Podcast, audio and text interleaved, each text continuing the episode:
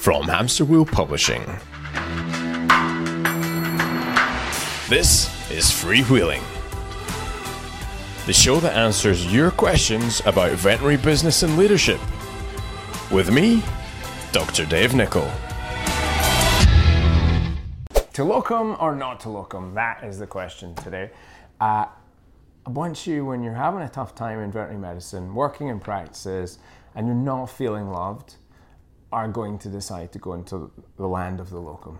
And, and I know that's, that's become a trend of late. I actually don't know how big of a trend that is, and I wonder if it's one of those things that people are overblowing a little bit. But I want you to give it due consideration if you're going to do it, particularly if you're a new graduate. Now, before I get going, I'm not saying it's a bad decision for everybody.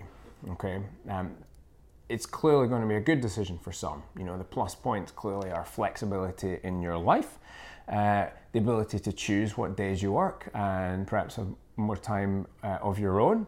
Uh, you're going to get paid more per day, um, particularly in this market, and particularly if you're good. Um, and the other big benefit I can see there is you're going to get a chance to visit a whole bunch of clinics that you might not otherwise have seen, which can be a really good strategy if you're looking for a job as something a bit more permanent to settle down. Clearly, the downsides to it are that you will be moving around quite a lot and you won't have a settled home, you won't have a work family, for want of a better phrase. Uh, you are going to struggle to form deep relationships with clients because you're just not going to see them that often. And although that might you might be very talented at communication, that is going to be a challenge for you, and it's one of the reasons why locums are generally far less busy in terms of the amount of work that they're doing uh, than the day vet, the regular vet that they would be replacing, um, because all of the trust is with the person who's there most of the time. Um, and then, of course, the amount of skill that you have to have is actually pretty high. Once you start charging a higher amount, there's a greater expectation on you to actually start delivering. So I think you want to think very carefully about this. And there's certainly a stage in your career where I think it makes a good deal of sense. But there's a stage in your career where I think think it makes absolutely terrible sense. And the stage that I would encourage you to very much avoid being a locum is in that first couple of years after graduation. You have to know your stuff.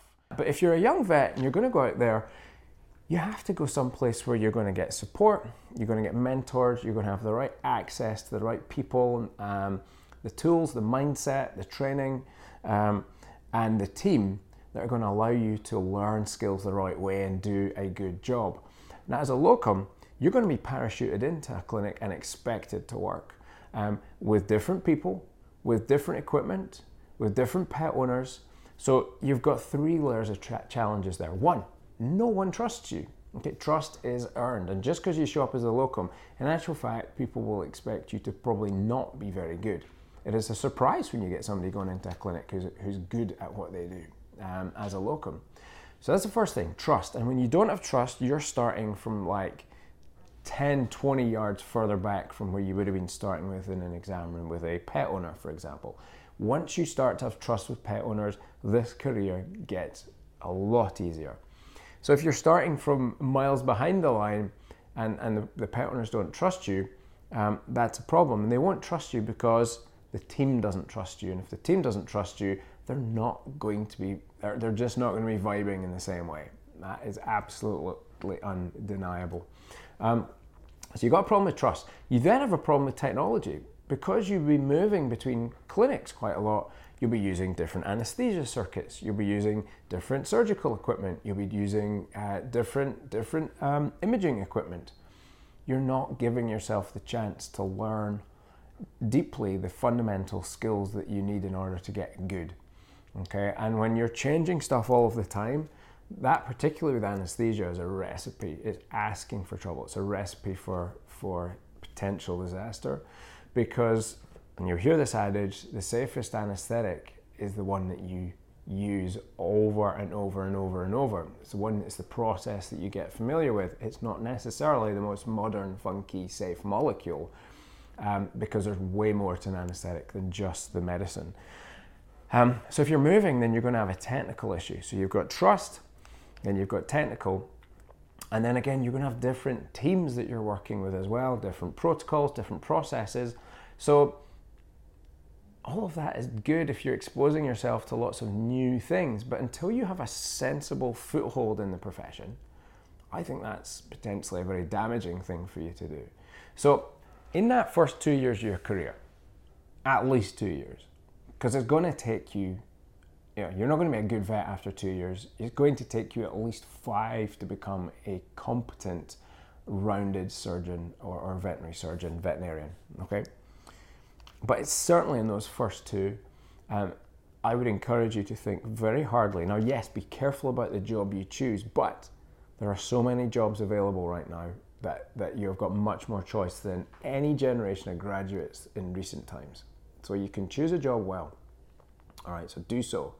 Um, choose that job for support in terms of um, will you have a mentor or mentors that are going to help you learn things and be present and be patient with you? Uh, are you going to have the time and the space that you require in order to learn the skills? So, 10 minute appointments to do your consultations. It just doesn't work. You know, how can you do an exam, uh, the full exam room consultation room process in 10 minutes? Um, particularly if a practice is promising gold standard, be very careful of that. Um, and then, what about the team? What is the vibe? What is the culture? Is it a place you want to show up because people are supportive and look after each other? Or is it a toxic dump and cesspit? If that's the case, you want to stay away. Okay? So rather than locum your way to start with, find a place that ticks the boxes, make your criteria for what good looks like, and choose your first job based on those things. Um, after that point, once you pick up your basic skills, if you then want to go out on the road and, and locum, um, then you know, by all means go do it. Um, you become something more useful at that point. But as a new grad, don't rob yourself of the opportunity to learn and jump straight on the locum pathway. I think that is asking for trouble. So there you go. That's my my question on to locum or not, particularly when you're thinking about it as a new graduate. That's what I've got. I think there's a better pathway for you. So, what do you think? Maybe you have strong opinions that disagree with those, which is totally fine. Um, drop something in the comments or let's have a dialogue on Instagram. I'm at Dr. Dave Nicol. And until next time on the show, be safe, be well, and be happy.